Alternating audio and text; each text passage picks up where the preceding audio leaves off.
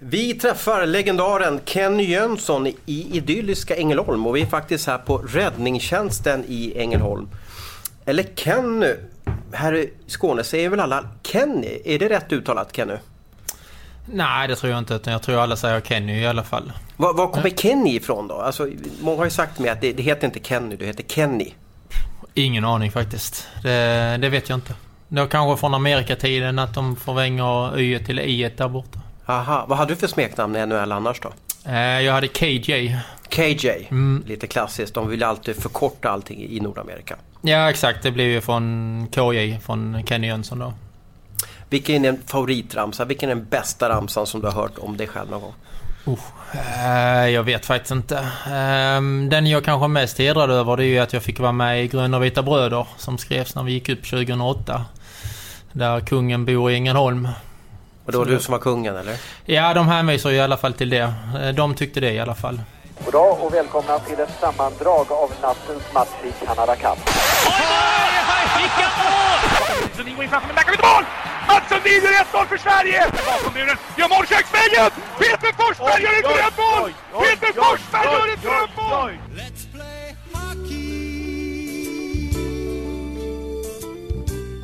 Kenny, du har blivit 42 år nu. Eh, Hur ser ditt liv ut? Ja, det är ett behagligt liv tycker jag. Jag jobbar lite på räddningstjänsten. Jag har en del eh, egna firmor eh, som jag driver då. Så att, eh, det är ett behagligt liv. Ja. Eh, Men du är alltså deltidsbrandman och, och vad innebär det? Ja, det är ju att vi har jour som vi kallar det var tredje vecka. Och då har vi sex minuter på oss att infinna oss till brandstationen vid eventuella händelser där vi ska hjälpa till med. Mm. Och under en veckan då, kan man leva ett normalt liv eller, eller sitter du i bilen och bara väntar på att, att, att det ska ringa?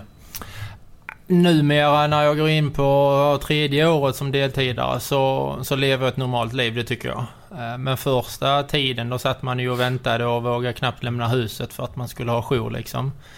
Eh, Men nu åker jag eh, lite mer. Jag åker aldrig utanför den här sex minuters gränsen men jag åker ut till ishallen och tittar hockey till exempel och mm, jag åker och tränar på morgnarna på andra gym och sånt här. Så att eh, det, jag lever ett normalt liv igen. Vad är det bästa med att vara deltidsbrandman? Det bästa är ju att man får hjälpa folk i nöd. Eh, komma ut och se... Eh, de är kanske inte glada till exempel vid en trafikolycka eller en brand men eh, de blir glada att vi kommer och hjälper dem. Att de ser någon som vill hjälpa dem till att eh, göra mindre skada. Mm. Och eh, förutom att du är deltidsbrandman så har jag förstått att du har en biltvätt. Köpte du en biltvätt tillsammans med din far, stämmer det? Ja, det stämmer bra. Eller rättare sagt, vi byggde en biltvätt tillsammans. Aha. Som vi driver idag. Här i Ängelholm eller var finns den någonstans? Ja, den finns. Vi har bara en och den ligger här i Ängelholm. Så att eh, det är väl... Min far är ju också pensionär då. Eh, eller också. Han är pensionär. Du är hockeypensionär. Ja, jag är hockeypensionär får man väl säga då. Eh, och eh, det är någonting vi driver tillsammans. Och en bra grej tycker jag även för han. Eh, lite, han har jobbat med biltvättar i massvis med år innan detta. Och, eh, något för han att tänka på på kvällar och dagar som pensionär. Mm, mm. Och du åker till biltvätten varje dag alltså och kontrollerar så att det är rent och att det finns schampo där och, och avfettning och sådär? Ja, det är det det går ut på. Och eh, förhoppningsvis får man räkna lite pengar också, att man har haft folk som har tvättat där. Men annars är det ju städning är det ju den största delen som tar tid. Ja. Är du noggrann av dig? Alltså är, är, är Kenny Jönsson ganska noggrann? För jag, när vi har varit här på räddningstjänsten i, Ängelholm så ser man att det finns inte det finns inte lort någonstans och det måste vara ordning och reda. Gill- Gillar du ordning och reda? Jag tycker att det ska vara ordning och reda, ja. Ehm, Det som jag brukar säga, är det en massa dynga och skit och mög i båsen när man ska tvätta bilen så väljer man ett annat ställe där man slipper en- kliva i dyngan liksom. Så, att, Mm. så rent och snyggt. Jag tror att det sprider en eh, bra till de kunderna man har. Mm. Biltvätt, deltidsbrandman. Eh, vad har du mer för, för strängar på din lyra? Ja, sen den andra som jag är engagerad i, det är något som heter Kullamust. Aha, och det är det vi Eh, sitter och dricker just nu kanske? Eller? Ja, det är det så det är en liten. PR-kupp du har gjort här. Nej, definitivt inte. Eh, vi kanske får klippa bort Ja, ja. Kullamust. Får, får bipa så här. Beep, Beep beep. får vi sätta in beep sen. Eh, men det är väl det jag är engagerad i för där har jag investerat en del pengar och eh, som idag eh, bevakar intressen. Varför just, varför just någon typ av ja, must då så att säga? Vad är det Ja. som gör att du... Är det en kompis som sa att ja, men det här är bra eller, eller har du liksom, är det äpplen från egen trädgård eller vad, vad är grejen bakom den här drycken då? Grejen bakom den drycken är en, en kille som jag känner sedan innan. Och jag, åttonde året jag var med i Kullemus då. Ehm, Så att jag var med och hjälpte han och, eller han drev ju väldigt mycket men han behövde växa och eh, behövde då ekonomi i, eh, Mm. i det hela. Så då har jag varit med och hjälpt till en liten början och växa och nu är vi många som hjälper till att företaget ska växa och bli större. Mm. Och just att investera i projekt, det är ju någonting som man liksom känner igen från många ex-hockeyspelare. Det brukar de oftast göra. Biltvätt och brandman är lite mer ovanligt. Även Fast vi såg en del kändisar här på räddningstjänsten. Elvenäs och Hjelm, var det, var det korrekt eller? Ja, det stämmer. De eh, är ju här på heltid som man kallar det. Och eh, de är här lite oftare än vad jag är. Men eh, det är två andra gamla hockeykändisar som kanske folk känner igen där. Mm. Du, eh, vi ska starta och kika på din otroliga hockeykarriär och jag kan ju tycka när jag såg, ser din statistik att det, varför stannar du inte längre i NHL? Varför fortsatte inte du? Du åkte ju hem när du var som bäst. Nej, det blir ju... ehm, lockout eller strejk, om man nu ska kalla det där, 2004-2005 säsongen. Och, eh, jag åkte hem efter eh, julen där när man ställde in hela säsongen. Och, ja, jag trivdes bra hemma och jag ville ha en, en ny grej Mm. i livet. Eh, Jag hade varit nio år i New York. Och eh, hade alltid bestämt att barnen skulle gå i skola i Sverige. Så det blev väl liksom rätt så bra att runda av där då. Mm. Vi ska återkomma till vad, vad du tackade nej eller vad du offrade eller vad du valde mellan dem. Men det som sticker ut när man kollar på din statistik eller det som, gjorde, som jag hade nästan hade glömt bort. Det var ju ditt sista juniorår som du spelade. Eh, då var du stjärna i, i det som man kallar för elitserien. Du var med i JVM. Du gjorde din tredje elitseriesäsong också. Du var med i JVM och du var med i VM och du var med i OS i, i, i Lillehammer. Vilken säsong! Som, som tonåring alltså. Ja, det, när man sitter och tittar tillbaka så är man ju oerhört stolt eh, över den bedriften. Ehm, det måste vara väldigt få som, som är med på sådana grejer men när man är väl inne i det så tycker man det bara är roligt liksom. Och man tänker ju inte på de grejerna att man spelar både JVM, Senior-VM och OS samma år liksom. Nej, Det, det gör man inte. nej. Vad har du för minnen från den säsongen? Eller gick det så undan? Du måste ju spelat otroligt med matcher för övrigt. Men, men vad har du för bästa minne? Är det, ja, kanske OS-guldet är väl kanske svårt att, att bortse ifrån. Men finns det något annat som, som du minns från, från den här säsongen? Nej, det är inte sådär jättemycket annat utan det är OS-guld men mm, det rullar igen varandra liksom bara. Det maler på liksom. Och, sen tycker jag det är fantastiskt roligt att ha de där eh, utmaningarna med, eh, vi kommer ju senare på det, men de här Karjala Cup och de här när jag flyttar hem sen. Att man har de här som lite utmaning och se var man står. Det tyckte jag var härligt att ha ett eh, ljus i den här långa tunneln av eh, eh, säsongen som man har. Mm. Och sen väntar ni en, en, en, en jättefin NHL-karriär. Vad är du mest nöjd med under NHL-karriären? Du fick ju aldrig vara med och lyfta någon, någon Stanley Cup och, och, och om jag minns rätt så gick du aldrig förbi första rundan i, slutspelet heller. Men vad, om du ska luta dig tillbaka och, vad var det som du tycker att ah, det här är jag mest stolt över? Eh, Min jämnhet tror jag. Okej. Eh, som eh, framförallt ute i New York uppskattades. Att, att jag spelade på den höga nivån jag gjorde över så lång tid. Mm. Finns det statistik på sånt eller är det bara att du kan känna nu att nej, men jag, jag gick till jobbet och, och min, min lägsta nivå den var hög? Ja, det är väl det jag känner. Eh, Det finns ju ingen statistik så, men ska man titta statistik så spelar jag ju ofantligt mycket varje match. Eh, Jag spelade ju alltid mot motståndarnas första femma, alltså deras bästa killar Mm. varje gång. Ehm, Så att igår här på och gymmade så kom vi in på lite hockey med mina gamla grabbar. Och Vilka var bäst i det laget? Och så börjar man rabbla liksom med Gretzky, Lemieux, Mm. Jagr. Med dina söner eller? eller, nej, nej, eller men här på Okej. räddningstjänsten. Och då börjar man rabbla de här namnen. Så då blir man ju väldigt imponerad av sig själv, vilka man har mött varje dag. Mm. Vem var tuffast då? Vem, vem tyckte du, vem, vem hade du svårast med när, när, det, när, det, när det blåste till på isen? Alltså alla, alla har ju sin grej. Jag menar... Gretzky kanske inte var bäst på något, men var ju bland de bästa på allt. Mm. Eh, till exempel. Det är ju klart att var han på isen så fick man ju spela på ett annorlunda sätt. Eh, mötte man Paul Correa och Timo Selänne till exempel, då, då backar man ju hem till egen blå. Mm. För att de lobbade ut pucken och så hade man race med dem. Men backar man hem så, så hade man ju dem alltid framför sig liksom. Mm. Så att, eh, Eric Linderos eh, med Lidion Wedidou med Micke Renberg där bland annat i den kedjan. Ja, det var ju låta dem köra först i hörnet liksom. För annars mm. så blev man ju tacklad och omkullvält. Så att mm. man fick anpassa sig väldigt mycket. Och, Lemieux, Jagr och Ron Francis till exempel. De, det, man fick anpassa sig rätt så mycket efter vilka man mötte. Mm. Men du Gretzky då, stämmer det? Våg, fick man inte tackla honom? Jo, det tror jag man fick tackla. Um, men det var väldigt svårt att tackla han. För han var ju alltid ett steg före alla andra. Så när han sa ju när du skulle försöka tackla han, ja då passade han i pucken. Om bromsat till exempel, så missar man ändå han. Eh, men visst. Visst, på den tiden eh, när han var som bäst och gjorde som mest mål så hade man ju eh, beskyddare och det var ett annorlunda spel på den tiden när man verkligen ville förstöra killar. Mm. Pratade lite med, med eh, Röglebacken, Almen Bibic här inför jag skulle träffa dig. Och, och då vart han jätteglad. Och, och han är sån, han är, han, han är, han är den grymmaste backen som har funnits och han är lika bra som Lidas. Och, och och du måste fråga hur han tänkte på isen för att vara så smart där. Jag vet faktiskt inte. Jag kanske inte tänkte så mycket. Um, jag tror att jag um, hade ett väldigt enkelt spel. Uh, jag hade bra um, spelförståelse där jag kunde läsa spelet lite innan och uh, stå rätt uh, på banan och därför så är det väl enkelt och förutsägbart ut när jag var på isen. Mm. Men är inte det som är jättesvårt att spela enkelt? Det är ju det svåraste som finns. Eh, att spela enkelt. Har det... du alltid gjort så eller har du liksom på något sätt lärt dig under, under, under, under resans gång? Eller spelade du alltid enkelt när du var, när du var U14, U16 och J18?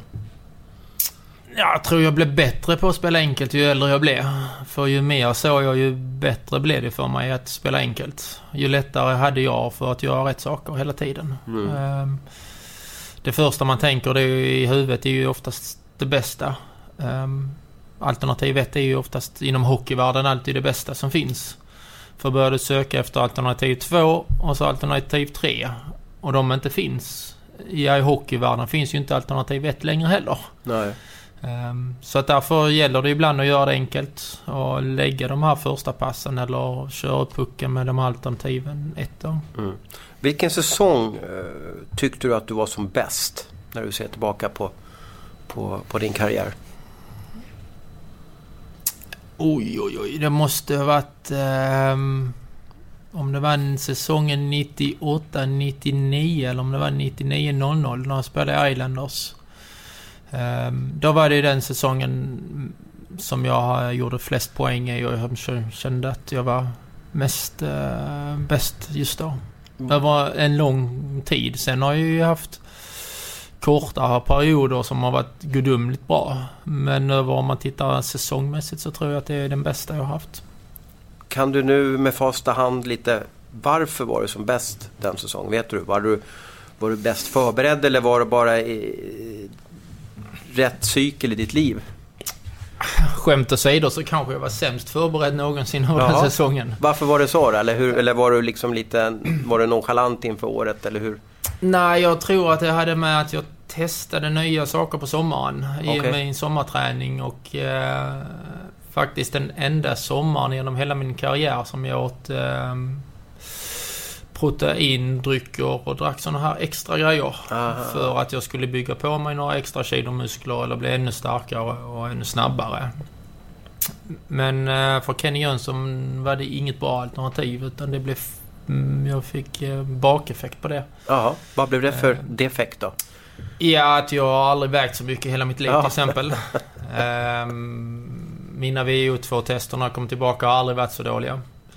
Eh, och klubben var inte särskilt nöjd så att jag fick ju straffpåläggning med 45 minuter cykel varje dag utöver de vanliga passen vi hade. Vad vägde du in på? Minns du det när du kom till... Hade du Milbury som, som eh, ledare också där? Ja, det hade oj, jag. Oj, oj, oj. oj, oj, ja, oj då ja. var det inte... Nej, så jag vägde in på 106 kilo, vet jag. Okej. Ehm, och så mycket har jag aldrig vägt innan. Ja, just det. Ehm, men det var ju då de här vanliga träningslägers eh, träningarna och Ja. internmatcherna. Och sen efter allting var slut för dagen så fick jag sitta på cykeln i 45 minuter och cykla av mig det vi inte tyckte att jag behövde. Mm. Ja, du ser vad, vad proteindrinkarna som finns precis överallt. Det kanske inte är de bästa för alla människor, men för vissa kanske de slår väldigt väl ut. Då.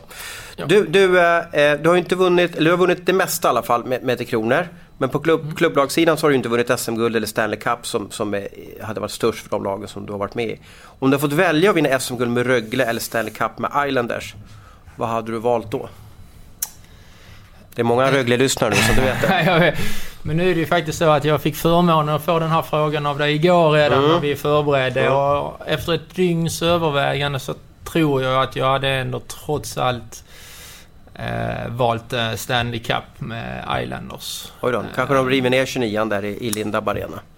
Ja, det gör de kanske. Men... ehm, eh, dels för jag tror att det slår lite... eh, Att det hade slått större när man summerar eh, karriären eh, om 10-15 år till kanske och Mm. titta tillbaka. Att ha den där Stanley Cup-ringen liksom. Att, ehm, man möter trots allt världens bästa hockeyspelare varje dag. Mm. Eh, över eh, nio månader blir det då om du vinner eh, Stanley Cup liksom. Och, eh, inget förringa liksom svenska hockeyligan och det här utan... Eh, men det är en nivå upp från SHL till eh, Stanley Cup liksom. Mm. Islanders var ju inte liksom ett supertopplag i NHL kan man ju inte kalla dem för under de här säsongerna. Men, men fanns det någon, i något slutspel som ni hade någonting på gång att det kunde gå hela vägen? Eller, eller, eller, kände ni att nej, det, det, det måste vara ett mirakel om vi ska lyfta bucklan? Nej, det, alltså man ska ha lite flyt. Um, vi förlorade en första runda mot Toronto till exempel i sjunde avgörande match. Ehm, där Toronto sen gick till eh, konferensfinal till exempel. Ehm, året efter förlorade vi mot Tampa Bay i första rundan. Um, förlorade tre övertider mot dem den säsongen. Mm. eh, I Stanley Cup då. Förlorade 4-1. Eh, Tampa Bay går och vinner och blir Stanley Cup-mästare. Mm. 04 där ja. 04 ja.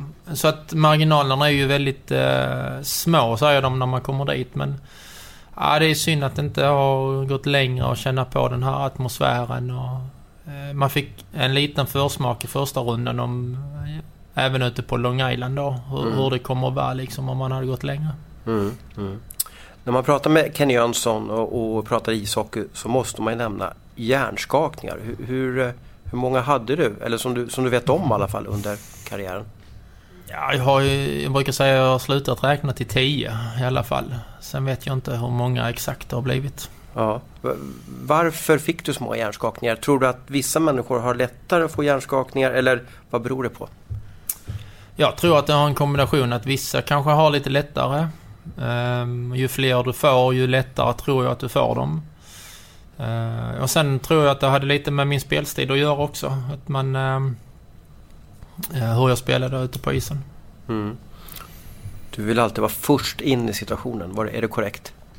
Ja, det var mitt eh, motto för jag kände att eh, var jag först in i sarghörnan eh, och hämtade puck så var jag oftast först ut också.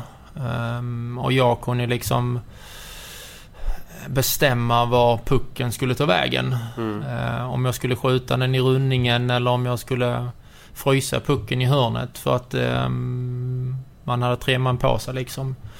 Eh, därför kände jag att först in då bestämmer du mer än om du kommer tvåa. Då måste du anpassa dig bara. Mm. Minns du din första hjärnskakning? Ja, min riktiga första stora, det, det kommer jag ihåg. Ja. Ehm, det gör jag faktiskt. Vad var...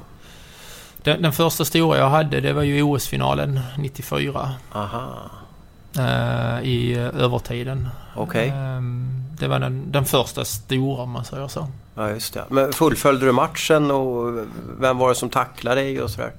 Nej, det gjorde jag inte. Utan det var ju bara fyra minuter kvar förlängningen. Och Okej. En kille som heter Todd Lusko från Kanada då. Aha. Som vi mötte i finalen. Som eh, kom ur vad det kallas blindsided idag. Mhm. Eh, så jag såg inte han kom så jag hann inte försvara mig. Just det.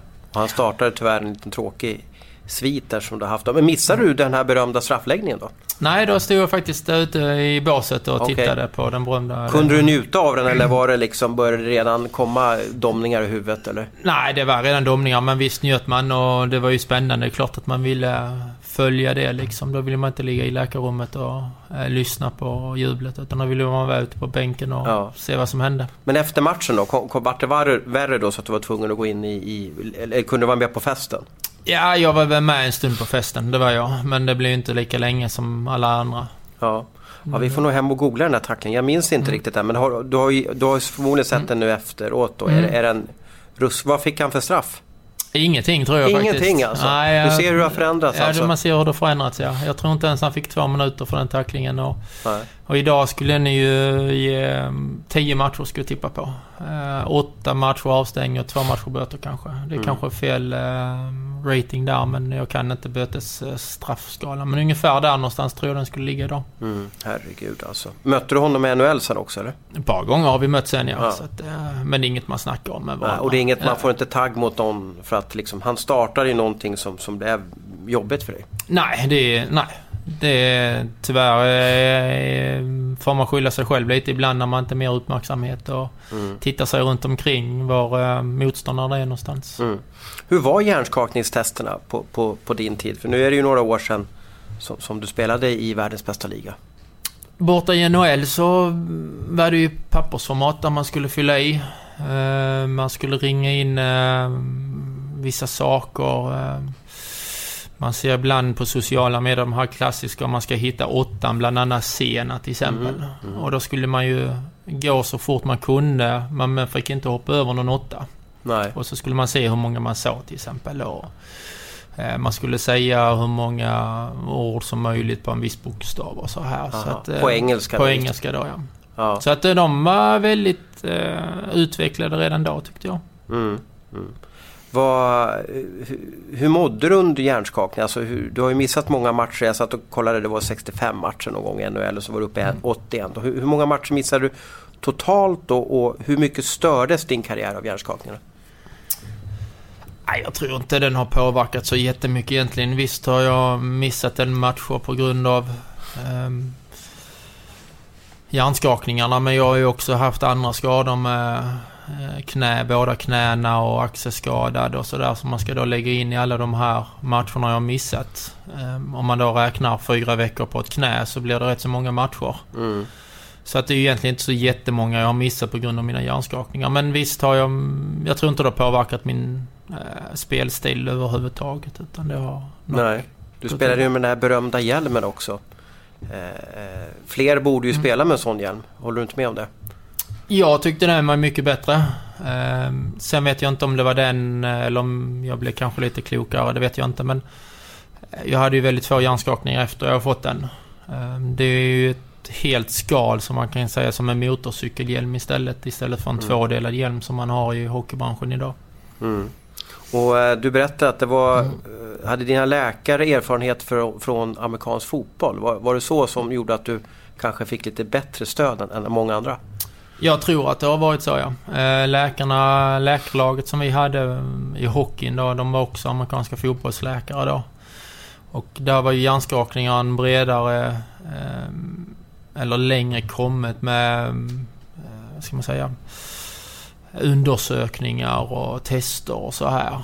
Och därav så var de väldigt måna i början om att jag skulle må bra innan jag fick börja mm, spela hockey igen eller börja träna för den delen. Mm. Idag då, 2016, har du någon, något men från hjärnskakningar? Har du, har du någonting i livet som du inte kan göra? Inte vad jag vet. Nej. Ja, jag, jag, jag, jag lever livet precis så som jag vill göra. Ja. Eh, Sen vet jag inte hur jag har mått om jag inte hade haft hjärnskakningar men eh, jag saknar inget i mitt liv i alla fall som jag vet många an- eller några andra ska vi säga som vaknar med huvudvärk eller blir illamående vid för fysisk aktivitet och sånt här. Det, något sånt existerar ju inte än i mitt liv.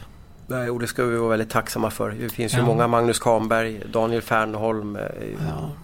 Typ, Den här listan är ju jättestor. Jag vet Mm. inte om det har blivit värre idag eh, än det var på din tid men tyvärr så är det ju många som blir verkligen hockeypensionärer. Du, Mm. de här hjärnskakningstesterna som ni gjorde i, i NHL, lärde du hur man skulle kunna göra dem? Eller som du, eftersom du vart ju nästan lite, lite fast kund där på de här testerna. Ja, det blir ju lite för många sådana här hjärnskakningstester då. Ligan hade ju bestämt att man skulle göra en innan varje säsong bland annat för att man skulle ha någonting att jämföra med under säsongens gång sen om, Mm. om någon kille råkade ut. Och så hade man då en eller två den säsongen, ja då gjorde man testet tre gånger. Det är klart att man lärde ju sig hur testet såg ut. Mm. Var det samma test också alltså hela tiden eller? Ja, det enda Du som... visste exakt vad som skulle komma framför dig? Ja, det enda som ändrades det var ju bokstäverna. Aha. Att man skulle byta, man skulle säga B istället, eh, istället för A till exempel. Ja, just det. Orden där. Ja. Det var ju det enda, men alla de andra testerna var ju likadana. Så Ja. att man, lär, man visste ju när man gick in i det där rummet eh, vilka tester man skulle ha. Mm. Men var det testet som avgjorde om du kom tillbaka till isen eller var det du själv som, som kände att nu kan jag spela? I mitt fall har det alltid varit jag själv. Eh, Så även fast själv- testet sa att du är godkänd så, så kunde du känna efter att ja, men jag, jag, vill, jag vill vänta lite till? Den, den respekten fick jag i alla fall från läkare och eh, organisationen då i Islanders. Att eh, om inte jag kände mig hundra, även om testet var hundra, så, så fick jag stå över en extra dag för att bli hundraprocentig. Så att, eh, det är jag väldigt glad för idag. Mm. Och det är förmodligen därför som, som du, du kan leva ett, ett väldigt fungerande liv i alla fall. Du jobbar ju till och med som deltidsbrandmän, en, en av de mest fysiska arbeten man kan ha. Du, det här är en jättestor fråga Ken och jag vet inte om, om, om, du kan lösa det här på en, en stol i, på räddningstjänsten i Ängelholm då, men hur gör vi för att bli av med hjärnskakningsproblematiken i hockeyn? Vad tror du? Vad har du om du andas ut och, lutar tillbaka? Hur, hur ska vi göra för att inte tio spelare per, per säsong i SHL eh, eller Allsvenskan tvingas liksom nästan avsluta sina hockeyliv? Oj, det var en svår eh, Ja, fråga. jag, jag vet att det är lite som att uppfinna hjulet Eh, men, men- Du, du, få har ju, har ju den erfarenhet som du har. Men... Alltså, där är ju många aspekter tror jag. Men en av dem är ju, tror jag, de här nya reglerna vi har fått. Som har öppnat upp spelet. Som är kanske mycket roligare för oss i publiken att titta på. Eh, Du tänker på nolltolerans. Nolltolerans med hakningar och lite interferens. Ehm, farten har ju blivit så mycket högre idag än vad den var för 20 år sedan om man tittar på hockeymatcher. Eh, killarna har blivit mycket större och starkare. Det kan man ju inte heller ändra på.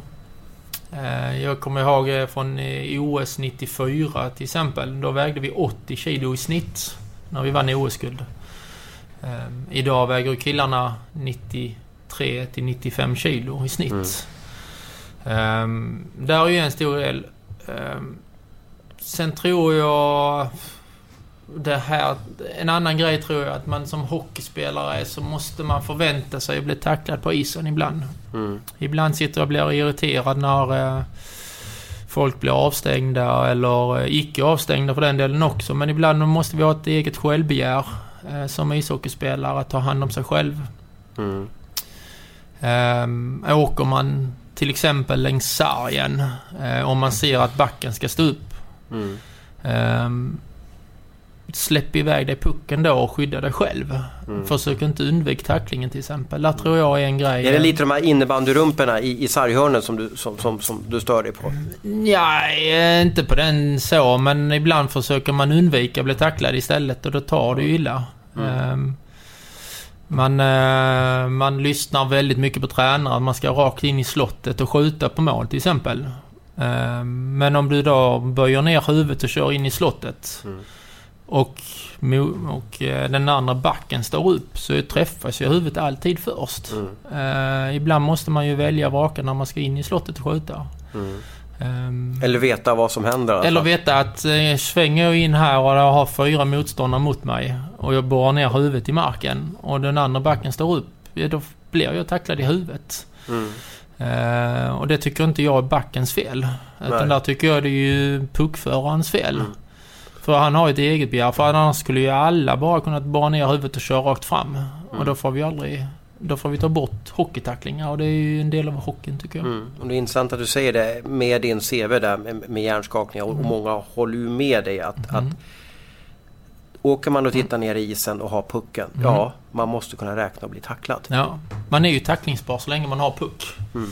Eh, det vi ska ta bort, det tycker jag är ju när man... Vi nämnde Daniel Fernholm till exempel innan. Det är svårt, men den är ju rätt så... När man hoppar in de här tacklingarna, han ställer sig raklång och man hoppar in en armbåge i huvudet. De ska ju... Det är ju det som ska försvinna. Mm. Den är ju inte... Det är ju inget man kan göra åt liksom. Nej, eller blindside som du Blindside, säger. När, när, du, när du har pucken och Ja. någon tacklar dig i ryggen eller Ja. i nacken. Då, det måste ju bort. Det, det är ju den som ska bort, ja. Ja. Men hur, det här är ju jätteintressant att du säger det här. För, för då är det ju att du är ju för fysiskt spel och du är Mm. för tacklingar. Och, och har man puck och åker in i slottet, ja då får man räkna med att få en smäll. Mm. Men hur ska vi då göra om vi ska tillåta sådana tacklingar men vi vill ändå inte ha hjärnskakningar? Hur, hur löser man det här då? Eller finns det ingen lösning? Är det så? Nej, jag, ibland brukar jag jämföra det med att man, eh, man blir tacklad av en lastbil istället för en Fiat för 20 år sedan. Mm. Det är de eh, 15 kilona extra man har på sig. Ett, Mm. eh, och det går snabbare idag. Ehm, och därför blir ju kinematriken då, eh, Newtonlagen och alla Mm. de som kan det här där ute, att den blir ju större och det blir ju mer påverkningar. Mm.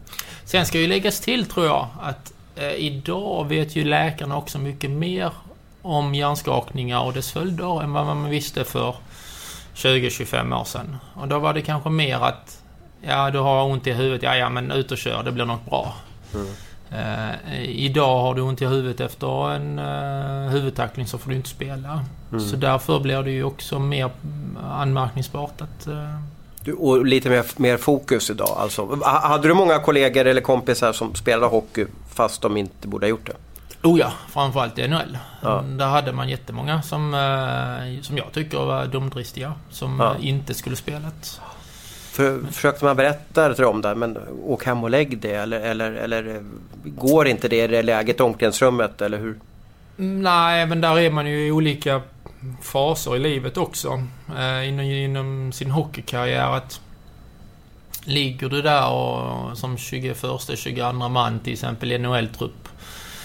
Eh, så vill du inte gå in till eh, tränaren och säga när du blivit uttagen för laget att du har ont i huvudet. Ehm, utan det måste ju läkaren i så fall göra. Där, där är ju en jättestor skillnad för de krigar för ett jobb. Och så gör man i SHL också. Det är ju jättesvårt att um, vara superärlig alltid. Mm. Ja, det där kan jag tänka mig för det är oerhört mycket pengar som står på spel också. Det är inte, det är inte 15 000 i månaden vi pratar om utan det är kanske en miljonlön som, som det är nästan som en lottovinst som, som han kan bli av med om, om karriären tar slut också. Ja, så är det. Men sen måste man ju också en vågskål där liksom. Är det värt att vinna lottomiljoner och må dåligt resten av livet? Mm. Då har du kanske inte så roligt för den lottomiljonen. Nej. Har du pratat med många ex-NHL-spelare eller ex-spelare i Sverige här som, och, och så har ni pratat om hjärnskakningar? Så har ni, är det många som har ringt dig och bett att få råd och sådär? Och, och, och vad kan du ge för råd i alla fall? Nej, alltså visst har jag några folk hört av sig. Eh, men det enda rådet jag har det är att man ska ta hand om sig efter. Ja. Eh, jag tycker läkarna har gjort en fantastiskt bra eh, trappa som man kallar det idag. Och den är sju dygns, eller sju steg på den trappan. Och, och har man hjärnskakning så ska man följa den. Mm. Det är ju det bästa rådet jag kan ge. Att, eh, och vara ärlig mot dig själv. Mår Mm. du dåligt så hoppa ner då ett steg i den här trappan igen och börja om från början. Liksom. Mm. Sunda ord och jag, jag tror att du var väldigt bra på att ta hand om dig själv i, i samband med hjärnskakningarna. Det är därför du har sånt, eh, kan ha ett sånt häftigt och normalt liv idag i alla fall. Du, 2004, intressant år. Det vart ju eh, lockout, vi var inne på lite tidigare. Eh, du valde att åka hem. Kan du inte berätta lite mer hur tankarna gick där? Valde ni, stannade ni kvar först i New York och skulle se om säsongen gick igång? Eller hur, var, hur gick den där hösten? Ja, det stämmer bra. Vi var hemma eh, lite längre än, vanligt kan man väl säga. Ehm, för träningslägret gick inte ens igång den här gången.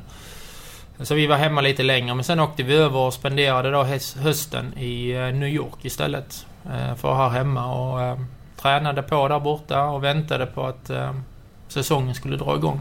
Mm.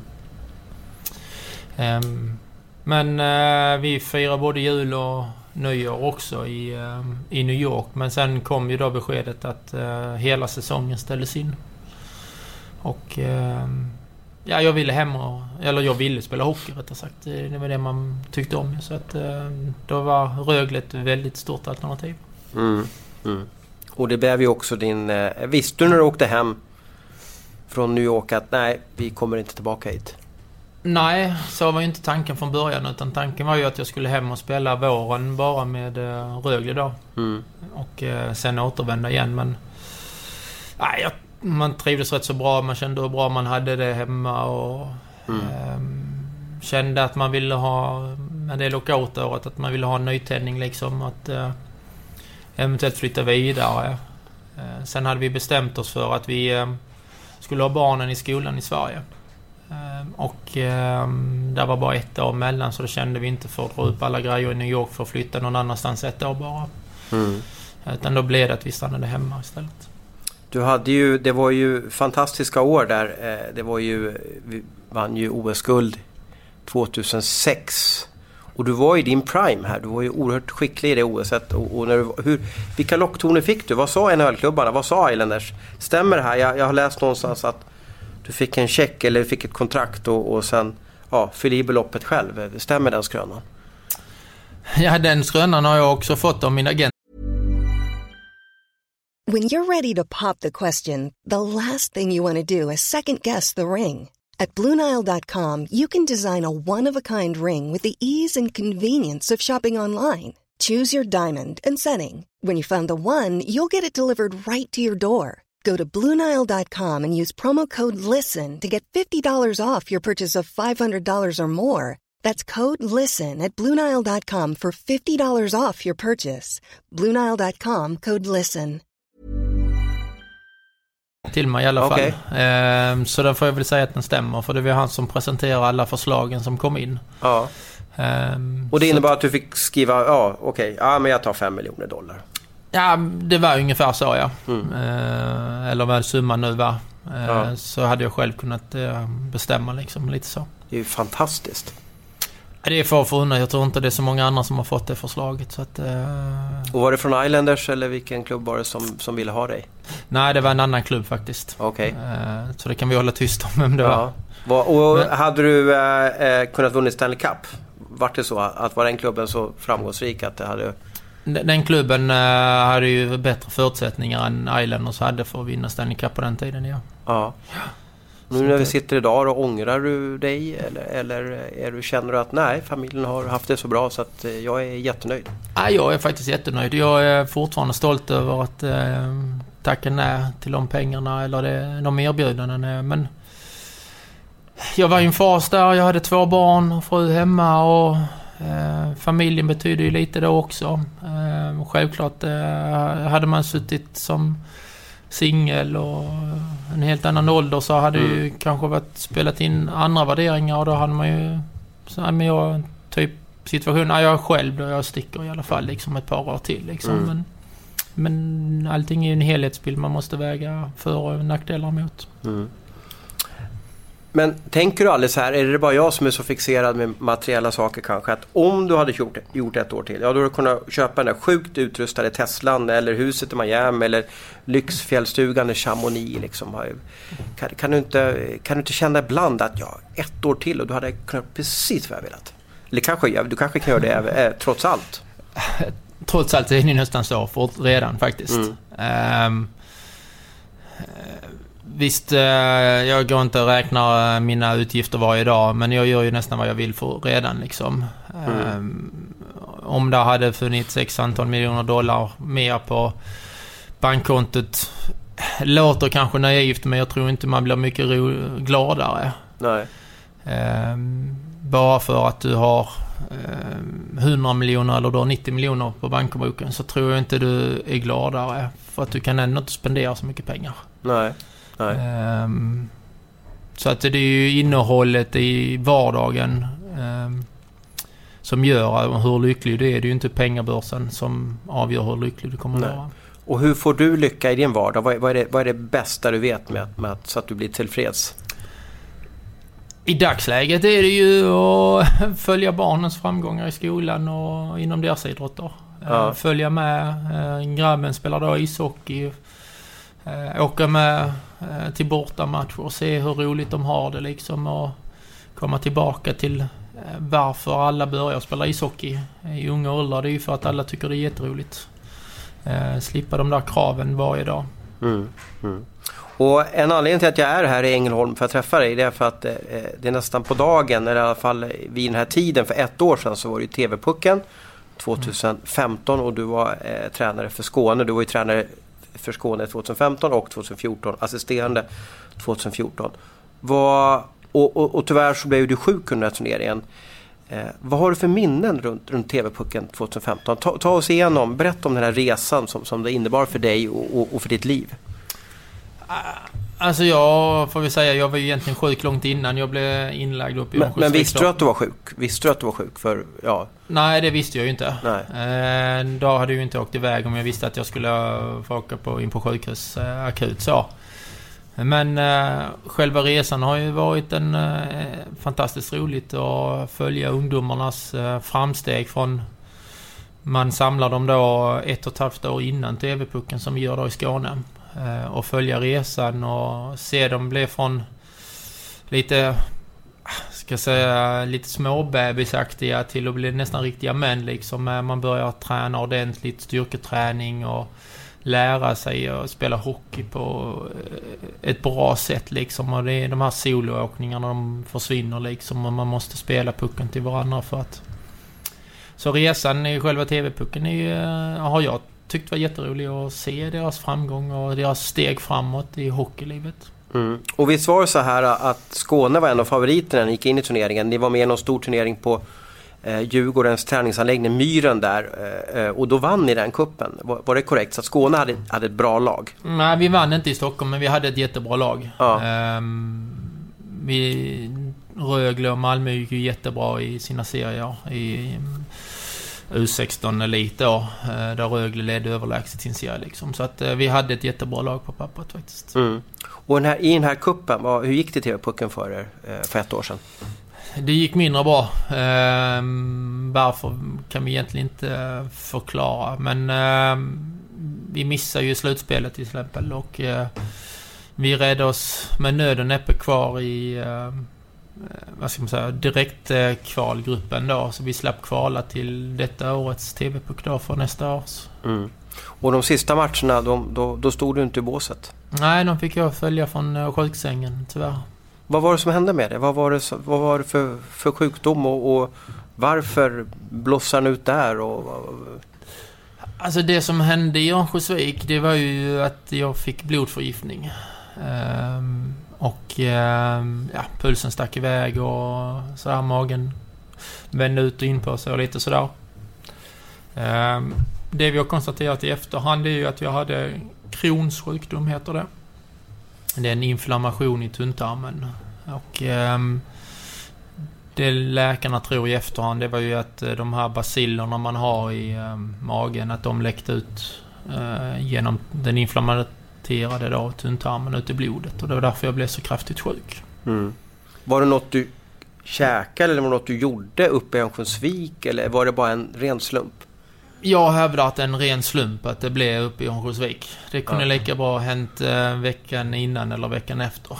Mm. Ehm, eh, så jag, jag hävdar att det var en ren slump att jag blev inlagd uppe i Örnsköldsvik. Mm. Hur illa var det då? Det, som jag förstod det så var det på, på kvällen, en lördagkväll som det här hände. Ja, eller det började ju egentligen lördag morgon egentligen redan. Ehm, Vid frukost eller? fruk eller innan frukost, för jag åt inte frukost ens den dagen. Eh, där magen hade vänt sig några gånger på natten liksom. Och, Du var uppe och spydde och... och Ja. så, ja. men det gjorde jag. Och eh, då tog vi ett gemensamt beslut att jag skulle vara hemma på förmiddagen. Eh, för vi visste ju inte riktigt vad som var fel, så vi inte hade maginfluensa till exempel. Och smitta övriga eh, i laget eller de andra lagen då. Men det blev, var ju mycket värre än så. Och sen eh, låg jag där hemma och fick lite kramper och så i magen. Och, På hotellrummet där ja. Ja, vi sov ju i skolsalar. Okej, vi var det skolsal TV, också? Med TV-pucken då. Mm. Eh, vilket jag tycker är fantastiskt roligt. För Mm. att det blir en helt annan gemenskap än att man bor i varsitt hotellrum liksom. Mm. Så eh, ja, då la jag i skolsalarna där och eh, killarna kom hem och vi pratade och diskuterade matchen eh, och fick inte följa med på kvällen heller då som jag inte kunde riktigt då. Sen på natten då fick eh, managern då, eh, Jens som han heter, han fick, eh, han fick knock. Han tyckte att jag plågade mig för mycket så då ringde han in till eh, SOS då Mm. och behövde hjälp. Så du ville inte riktigt ge upp där utan det var, det var tvungen att någon sa du Kenny nu måste du, nu måste du dra in alltså. Ja, så, så var det ju. Och eh, jag, jag var ju där med, ska man säga, mina killar. Mm. Eh, alltså TV-puckskillarna. Jag var ju ledare och jag hade ju hand om dem. Eh, jobbat med dem i ett och ett halvt år liksom och eh, hittade det här målet då liksom som man skulle uppnå. Och, så jag vill ju inte släppa dem så. Jag minns ju när jag ligger på sjukhussängen och frågar om jag får åka hem klockan ett. Och då skrattade läkaren lite snabbt. Nej, det tror jag du får nog ligga här några timmar till liksom. Mm. Du var så fokuserad på matchen alltså där. Ja, dels matchen och sen eh, skulle vi åka hem. Det var ju bestämt att eh, vi hade morgonmatch på söndagen och jag visste ju skulle, bussen skulle rulla vid ett hemåt mot Ängelholm. Så då ville Mm. jag ju sätta mig i bussen och åka med killarna hem. Hur illa var det då? Jag läste någon tidningsintervju att, att du sa att det, var, det, var, det kunde gått riktigt illa. Ja, nu är jag ju ingen läkare utan jag har ju bara hört och fått det berättat för mig. Men visst eh, var de ju väldigt nervösa för mig. Det var de. Eh, Det var de ju. Så att... eh, Är det Jens, vad ska man säga, att han stod på sig där och att du åkte in? Var det, var det väldigt viktigt för, för, för din hälsa tror du? Ja, det tror jag säkert. Ehm, det tror jag att han eh, var påstridig och att han ringde liksom. Eh, så visst har, hjälpte det väl till att jag kom in eh, på sjukhus. Det gjorde ju för att eh, eh, jag la med 180 puls till exempel när jag kom in. Det är ju inget normalt när man ska ligga och sova mitt i natten när man ligger med 100 puls. Mm. Eh, blodtryck var ju inte riktigt bra det heller och sådana här grejer som mm, som jag har lärt mig nu i efterhand när man får vara med i räddningstjänsten då och lär sig en del om sjukvården så mm, förstår jag ju nu i efterhand hur illa det var. Mm. Ja, otäckt. Hur länge låg du på sjukhus? Och du, du fick eh, först sjukhus i Örnsköldsvik och sen blev du skickad ner till Skåne. Ja, eh, la fem dagar på intensiven uppe i Örnsköldsvik. Och eh, jag minns faktiskt en av morgnarna där efter att jag blivit opererad i magen då som inte vi visste vad som var riktigt fel då. Ehm, då kommer jag ihåg sjuksystern, hon satt där på natten och väckte mig och sa till så att jag skulle andas. Jaha. Ehm, och då tyckte jag, efter med alla mediciner och så, så tyckte jag det var lite roligt att skämta med henne att eh, andas bör man, annars dör man. Eh, idag är det ju inte så roligt att skämta om de orden för man förstod ju att hon väckte mig för att jag inte skulle dö. Så att, Mm. eh, Du hade andnings... Ja, jag andades för få gånger per minut liksom. Så att, eh, men då låg jag i alla fall fem dagar i intensiven uppe i Örnsköldsvik och sen fick jag då eh, flygtransport ner till eh, Helsingborgs sjukhus. Så Mm. låg jag där i mm, två och en halv vecka till. Så jag låg näst, lite mer än tre veckor på sjukhus. Har du fått annan syn på livet efter det här? Nej det, nej, det tror jag faktiskt inte. Jag försökte leva rätt så gott innan också liksom. Ehm, Det är väl många andra som har fått en tankeställare att man ska leva lite bättre för eh, eh, man vet aldrig när det händer liksom. Utan man ska ta hand om sig själv och lyssna på sin kropp och jag kanske blivit lite bättre på det måste jag säga. Mm. Ja, otäckt. Det var ju väldigt, eh, eh, väldigt oerhört skönt att det gick bra. Och nu lider du alltså av eh, en sjukdom som heter Crohns sjukdom. V vad är det för något? Det är en inflammation i tunntarmen eh, som gör eh, att eh, ja, magen vänder sig ut och in, att man har lättare för diarréer och eh, väldigt känslig. Det ska sägas, jag har eh, väldigt tur för tillfället. Ehm, och jag eh, har faktiskt inga problem. Ehm, jag äter dock medicin varje dag som hjälper mig. Men det gör många andra också. Mm. Är det vanliga tabletter som du tar? Ja, det är vanlig medicin. Så.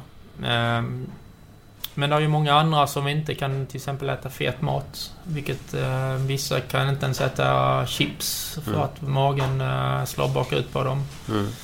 Eh, så på det sättet så äter och dricker jag precis fortfarande. Så jag är rätt så lyckligt lottad fortfarande. Mm. Ja, det var ju... Eh, eh, Skönt att det gick, gick bra där i alla fall och skönt att, att sjukdomen inte påverkar dig allt för mycket. Vi ska prata ungdomsidrott och ledarskap. Eh, hur ser du på ungdomsidrotten i samhället?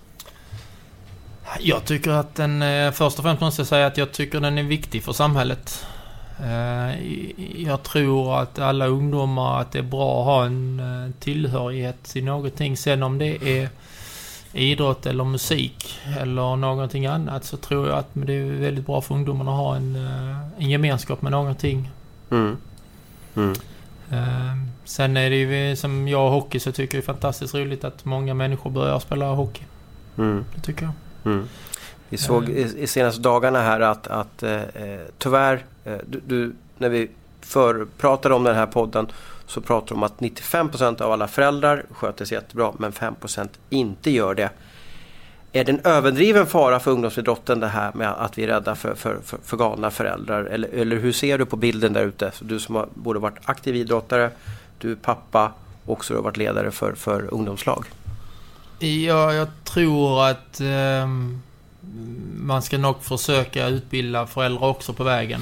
Eh, det kommer bli färre ungdomsledare inom alla sporter tror jag om, om man låter det skulera eh, för långt och inte försöker informera föräldrar framförallt då. Eh, om eh, konsekvenserna liksom. Om, hur de beter sig mm. på läktare och på kvällar och nätter. Så, så. Mm. Då, då kommer ungdomsidrotten dö ut för att jag tror inte det är så många som vill ha det livet som ungdomsledare och få de samtalen. Nej. Och det ska komma ihåg, det är en liten klick. Men så är det i samhället. Är det 5% ungefär eller vad? Nej, jag vet inte. Men jag, jag skulle väl uppskatta någonstans kring där. Eh, som är den, det generaliserar sig väl från samhället liksom. Mm. Eh, det tror jag. Vi har ju bråkstakar även i vanliga samhället liksom. Och alla på stan är ju inte bråkstakar. Men det är ju en liten klick och den, den klicken den har vi ju även inom hockeyn. Mm. Om man sitter som pappa och, och, och mamma och, och, lyssnar på den här podden eller som, som, som idrottare och, och, kanske vill komma med tips till sina föräldrar. Hur, hur, ska man, hur ska man tänka och agera? Eh, Först och främst tror jag man måste börja med ungdomstränarna att, eh, och föreningarna. Att man ska vara väldigt tydlig, tycker jag, eh, hur man vill bedriva sin verksamhet. Ehm, sen är det rätt och fel ehm, med alla sorters verksamhet. Om man ska ha breddverksamhet eller om man ska ha spetsverksamhet. Men, men jag tror att det är bra att ehm, föreningen och den ledaren för det laget verkligen är tydliga med hur man vill bedriva verksamheten. Sen är det ju upp till föräldern och barnet att bestämma om man tycker det är bra eller dåligt.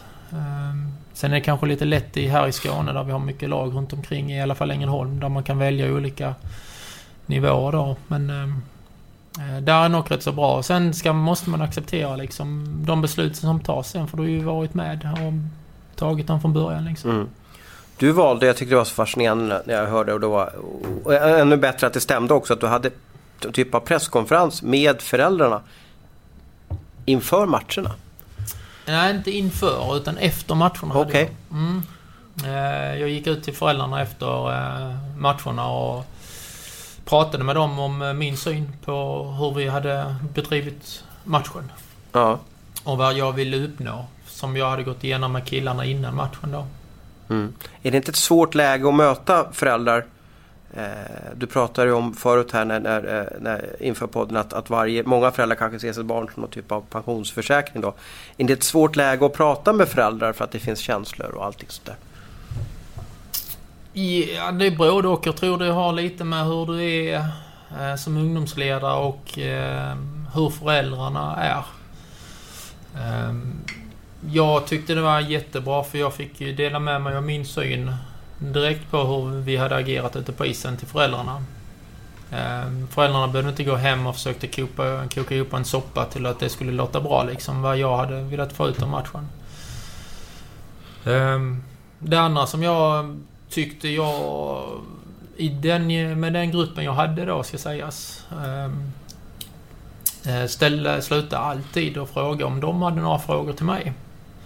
Um, och det är ju väldigt sällan, ska man väl säga, att en förälder ställer sig upp inför alla andra och frågar varför sitt barn inte fick mer istid. Mm. Um, för du klankar ju ner då på eh, din kanske kompis barn. Mm. Eh, som fick kanske mer istid. Onaturligt eller naturligt, varför? Mm. Mm. Och, och där är det ju inte så många föräldrar som vågar ställa sig upp och fråga inför den gruppen. Eh, Nej. Och skämma ut sig så. Under de här åren som ungdomsledare, vad, vad, vad är det värsta du har varit med om från föräldrahåll? Nej men alltså det...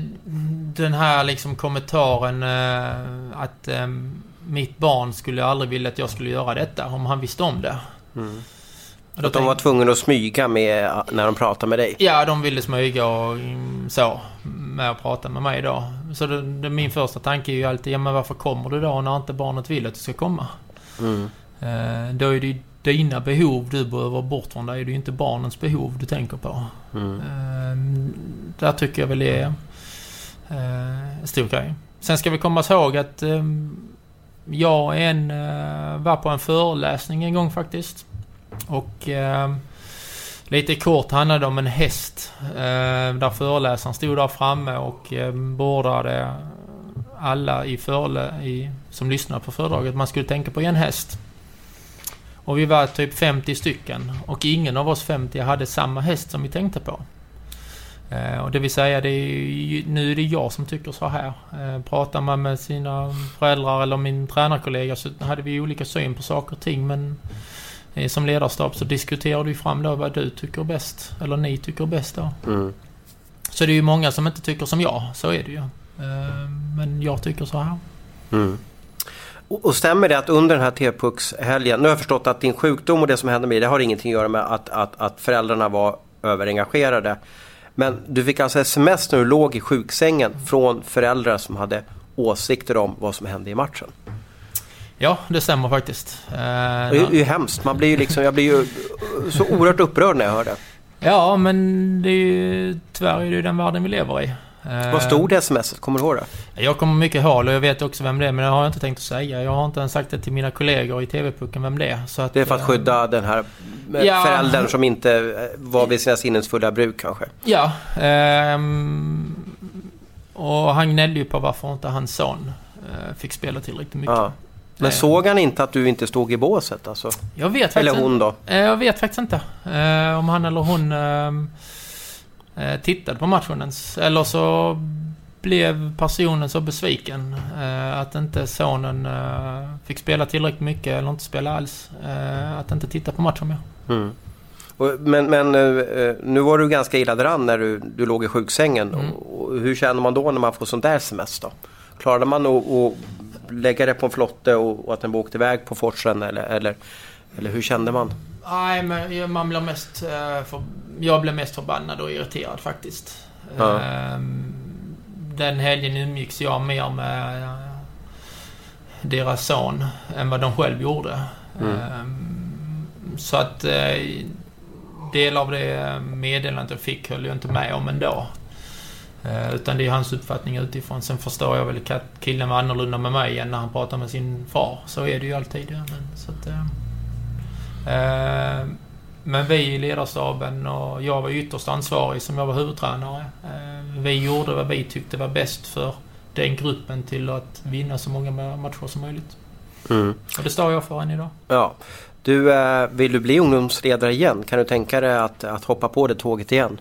Ja, definitivt. Eh, Men inte, inte just idag. Eh, Idag trivs jag alldeles för bra med min räddningstjänst. Ehm, Och som sagt, eh, jag följer min son. Så det tar rätt så mycket tid också. Och han är hockeymålvakt. Vad, vad gick Ja. fel där? Eller vad gick rätt? Ja. det vet vi inte ännu. Jag vet faktiskt inte. Det är väl roligt när man börjar i unga åldrar tror jag. Ta på sig den här masken och de här stora skydden och sådär. Och sen eh, har vi ju då haft förmånen att få träffa Henrik Lundqvist några gånger. eh, I New York och sådär. Eh, och eh, det har kanske blivit en inspiration och en eh, idol för min son. Att han ska bli lika bra som Henke Lundqvist. Mm. Vad, eh, har inte stenkoll på din son, men är han för gammal för T-pucken nu? Eller, eller är det den här säsongen han skulle ha spelat T-pucken, eller hur? Han skulle spelat denna säsongen men han är inte uttagen. Nej. Eh, Och hur ser du på det? Är, det en, är T-pucken en sund turnering och en bra turnering för, för, för hockeyn i allmänhet? Nu kommer inte din son med och det, han, han kanske har ett jättebra hockeyliv ändå.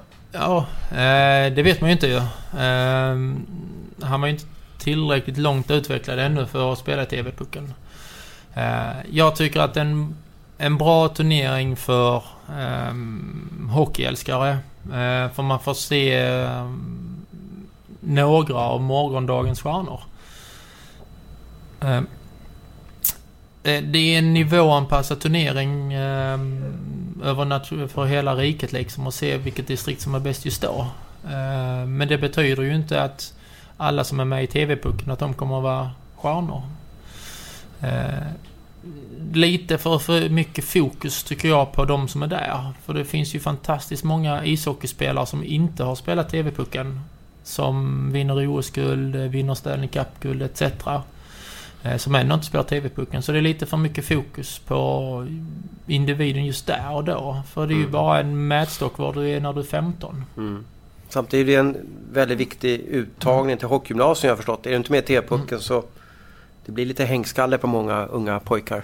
Ja, det är det ju. Um, sitter man och räknar på um, som jag gjorde när jag var TV-puckstränare så är hälften av de som är med i TV-pucken de är inte heller uttagna till något hockeygym. Mm. Uh, så redan där är 50% av alla de som är uttagna inte kommer vidare till något mm. hockeygym. Så att, Hur många tappar vi på vägen tror du? Oh, alldeles för många tror jag. Ehm, jag var på en, ett föredrag med Rögle eh, när de pratade med sina föräldrar inför säsongen. Och då hade de en siffra som sa att cirka 5000 ungdomar börjar spela ishockey varje år. 25 eh, stycken av dem spelar på elitnivå. Mm.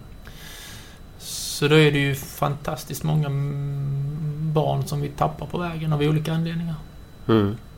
Och det är inte bra. Och om du fick vara ordförande för Svenska Hockeyförbundet. Hur skulle du försöka... Nu har jag försökt... Först slängde jag hjärnskakningsfrågan till dig och nu, nu får du en ännu tuffare puck här. Nu ska du lösa, nu ska du lösa ungdomshockeyn också. Oj, oj, oj. jag vet faktiskt inte. Jag, om, jag skulle, om jag skulle vara tränare, om jag byter... Om jag, ordförande kanske svårt att... Om jag skulle bli tränare för ett lag så skulle jag nog mer prata om prestation istället för resultat. Mm. Eh, sitter man och tittar så är det egentligen två nivåer eh, från du är U8 då, eller hockeyskolan om man säger så, fram till du är J20 som är resultatbaserade. Det är något som heter U16 Elit och J18 Elit. Mm. För då måste du kvala dig kvar i elitdivisionen. Alla andra nivåer är eh, prestationsbaserat kan man säga. Mm. Men alla är så fokuserade på resultatet. Mm. Eh, vissa tränare till och med tycker det är viktigare att vinna 17-0 eh, än att låta de som inte är så långt utvecklade vara med i ett första lag och vinna 7-3 kanske. Mm. Eh, där, där, måste vi liksom hjälpas åt, eh, tycker jag, till att det eh, är bättre att vi lär ungdomarna till att spela ishockey. Eh, för vi behöver ju Eh, seniorspelare även i yngre eller i lägre divisioner. Mm. Det vill säga division 2 och division 3. Eh, så att inte klubbar dör ut eh, runt om i Sverige. Mm. Mm. Ja, vi får se. Den där frågan ja. är inte lätt att, att, lösa i alla fall. Och jag tror att Hockeyförbundet jobbar mm. ganska mycket med mm. just bredden på seniornivå. Vi får se hur de, hur de lyckas med det i alla fall. Du, dina barn börjar bli, bli stora. Är de tonåringar båda två? Eh, nej, inte riktigt än. Nej, men vi ser om en tio år eller mm. några år framöver så kommer du få oerhört mycket tid för dig själv. Mm. Vad har du för, för drömmar då? Jag vet faktiskt inte. Det är kanske då eh, man blir ungdomstränare igen eller hockeytränare igen. Du, det, det är verkligen ditt kall alltså? Du vill tillbaka till båset? Jag vet inte om det är mitt kall, men det är ju där jag känner mig att jag kan eh, dela med mig av min erfarenhet. Eh, allt det jag har lärt mig. Eh, dels genom att spela ishockey men även genom utbildningarna man går. Mm. Att eh, få vara med och dela med sig och hjälpa ungdomar till att ha roligt mm. i livet. Liksom. Det tror jag, tror jag att jag kan falla tillbaka på faktiskt. Mm. Är det just att ha ett litet ungdomslag i grejen eller att starta, starta någonting där och sen sluta? Kan du se dig själv som headcoach i SHL? Är det, är det du har ju varit assisterande med, med Rögle där då. Ja, kanske inte som uh, huvudtränare tror jag idag. Ser jag inte mig att jag skulle passa. Jag skulle nog passa bättre som en assisterande tror jag. Mm. Um, och hjälpa till på att prata på ett annorlunda sätt uh, med spelarna. Um, som huvudtränare måste man ändå hålla sig en liten längre distans ifrån spelare än vad man gör som assisterande. Okej, du gillar småpratet, småtipsen och, och Ja, lite tips och man, man kan ha lite interna tävlingar med dem och trigga varandra ute på isen till exempel i olika situationer och um, ja, prata med dem och liksom på ett helt annat nivå än vad man gör som huvudtränare. Mm. Hur många år var du assisterande för Rögle? Tre säsonger var jag det. Men, eh, men eh, de valde att inte förlänga med dig. Hur kändes det när du är en sån stor alltså, ikon här i Ängelholm och i, i föreningen? Eh, det hade väl inte så mycket... Man, ska, man skulle basera mitt jobb på det jag gjorde som tränare. Ja. Um, så det, det, man, jag tyckte väl ändå att jag gjorde det bra ifrån mig och det är väl därför man blev lite besviken just då att man inte man fick vara kvar. Mm. Det måste jag erkänna att... Uh, men um, de tyckte inte jag var lämplig till att um, vara kvar i ledarstaben så då är det ju ett rätt beslut de har gjort. Mm. Är du bitter fortfarande över det? Nej, inte alls. Så att då var man ju. Klart att man ville vara kvar och hjälpa sin ädla förening och vi hade trillat ur SHL tror jag det heter. Mm. Då. Så det är klart att man ville vara kvar och hjälpa föreningen till att nystampa och ta sig tillbaka så kvickt som möjligt. Mm. Ja. Eh, får se om du... Men, men om, om Rögle ringer här, masken ringer här om någon, om någon vecka och säger Kenny, vi behöver dig. Kan du hoppa in som ASS-coach här? Oj. Eh, just idag är det ju många andra saker vi måste hjälpa till med. Vi har ju andra jobb som eh, idag är min huvudsarbetsgivare som man då måste säga upp sig från arbets... Du menar brand, brandmannayrket? Ja, räddningstjänsten då mm. Um, och den tar ju rätt så mycket tid den veckan. Uh, då är det var tredje vecka man missar. Så att, uh, ja. Och du trivs för bra här på, på precis där vi sitter här i, på, på räddningsstationen då? Idag trivs jag alldeles för bra. Och det är därför jag säger det. är därför jag inte är involverad i någon hockey någonstans för tillfället. För att uh, vill jag vara inom hockeyn så vill jag vara med där 100% och kunna lägga den energin jag vill på hockeyn. Liksom. Mm. Bra jobbat Kenny. Det här var alltså din första podd. Hur, hur, var det? Hur upplevde du den här diskussionen? Ja, men det var trevligt. Här eh, har man lite mer tid till att eh, utveckla sina svar. Eh, skulle man skriva ut denna intervjun på en tidning... Då får vi ha en hel bibel ungefär. ja. ja, därför kan det vara roligt ibland att prata poddar. Ehm, Lyssnar du på någon podd? Det gör jag faktiskt inte. Men eh, nu när jag har gjort den så kanske man får börja lyssna på olika poddar. Det finns ju fantastiskt mycket hockeypoddar, vet jag, som jag har hört. Så man får gå in och lyssna på några stycken. Och hade du eh, eh, varit duktig i mina ögon och lyssnat på min podd som jag hade i somras här med World Cup-stjärnorna så brukar jag alltid avsluta podden med att eh, den jag intervjuar får, får förmånen att eh, inte bli utfrågad utan vara utfrågad. Du får ställa en fråga till mig. Vad, vad har du för tankar ut en fråga till, till jobbiga mig? Um, varför fokuserar man mer på det negativa än det positiva för? Och det är en oerhört bra fråga för den är ju så korrekt i, i svensk sportjournalistik. Eh, har ett lag vunnit med 5-4 så går man och pratar med syndabacken. Inte den som har gjort 5-4 målet. Eh, varför är det så? Eh, jag är inte riktigt nöjd med att det är så. Jag tror att det har att göra med, tyvärr, att den där svarta rubben klickas lite mer, som man skulle säga 2016. Eller att den rubben, om vi pratar gammalt tidningsspråk, kanske var lite tuffare och bättre på 80-talet och 90-talet. Så att det varit lite mer säljande med att, att prata med en, en syndabock. Eh, det är nog därför som det ligger kvar i, i media att det är så. Igen, jag är inte nöjd med det men, men tyvärr så säljer eh, negativa saker bättre än positiva saker. Var det ett bra svar? Ja, det var det. Jag, har, har, nej, jag måste ställa, eftersom du ställer frågan. Har du, eh, har, tycker du att svensk sportjournalistik är liksom... Att det är för mycket fokus på, på, på eh, det negativa? Ibland kan jag tycka det faktiskt. Um, om man nu tittar, vi har ju problem med tittarsiffror ibland inför hockey-VM till exempel. Där tror jag sportjournalistiken är en, orsaken, en av bidragande orsakerna till att eh, intresset blir lägre. För det enda man läser om i tidningar det är vilka som inte kommer. Vilka som har tackat nej ja. Ja, istället för att prata kanske varje dag med en kille som kommer och spelar hockey-VM. Mm. Um, för att bygga upp ett intresse av de som är där. Mm. Uh, istället för att man alltid veta på vilka som inte kommer. Och vi kommer aldrig få mer än till World Cup de bästa komma. Uh, VM kommer inte de bästa. Då borde man ha lärt sig vid detta laget. För det har ju varit mm. så sen jag spelade på 90-talet. Mm. Um, och Sverige har ju fantastiskt många fina, duktiga hockeyspelare hemma i Sverige. Mm. Som gör att man spelar i, i princip eh, VM-semifinal varje år trots hur många debutant, VM-debutanter man än har. Mm. Så vi har en fantastisk bredd inom svensk hockey. Mm. Ja, och jag håller med dig. Första, jag vet inte hur många hockey-VM jag har gjort nu, men, men första veckan på hockey-VM mm. så är det alltid samma första fråga till huvudtränaren. Mm. Vilka nej tack har du fått i natt från ja. NHL? Mm. Och jag blir så besviken egentligen när man ställer den frågan men ja, i, tyvärr så blir det så. Men nu, nu är det mm. VM i Köln och jag ska försöka att ståsätta mig och ska göra lite Lex Kenny här, att starta med någon helt annan fråga. I alla fall första frågan då. Och andra frågan blir ju alltid, vilka väntar du på? Ja, precis ja.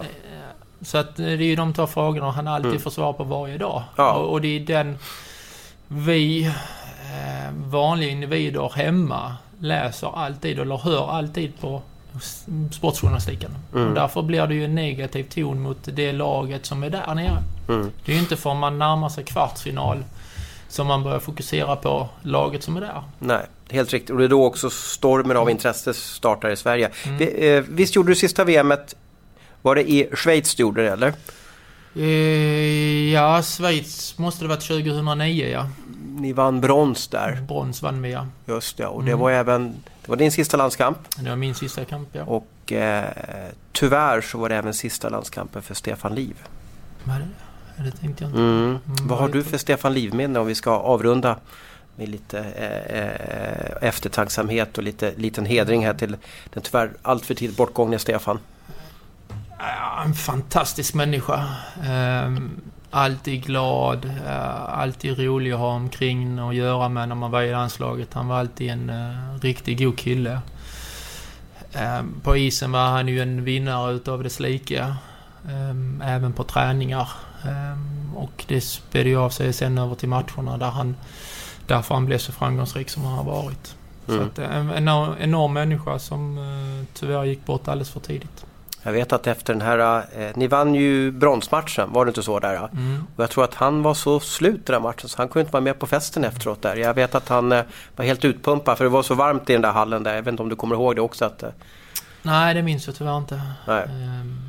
Jag satt och kollade din statistik innan. Då såg jag att mm. ni gjorde ett, Och hans mm. var ju tyvärr... Ditt var ju ett medvetet val att ja. du inte kunde spela. Men han hade ju tyvärr kanske önskat att han kunde vara med ja. någon, eh, någon gång eh, mer i alla fall. Mm. Tack så mycket Kenny för att jag fick träffa dig och, och, och lycka till på, på, med biltvätten och lycka till eh, som, som brandman. Tack så du ha.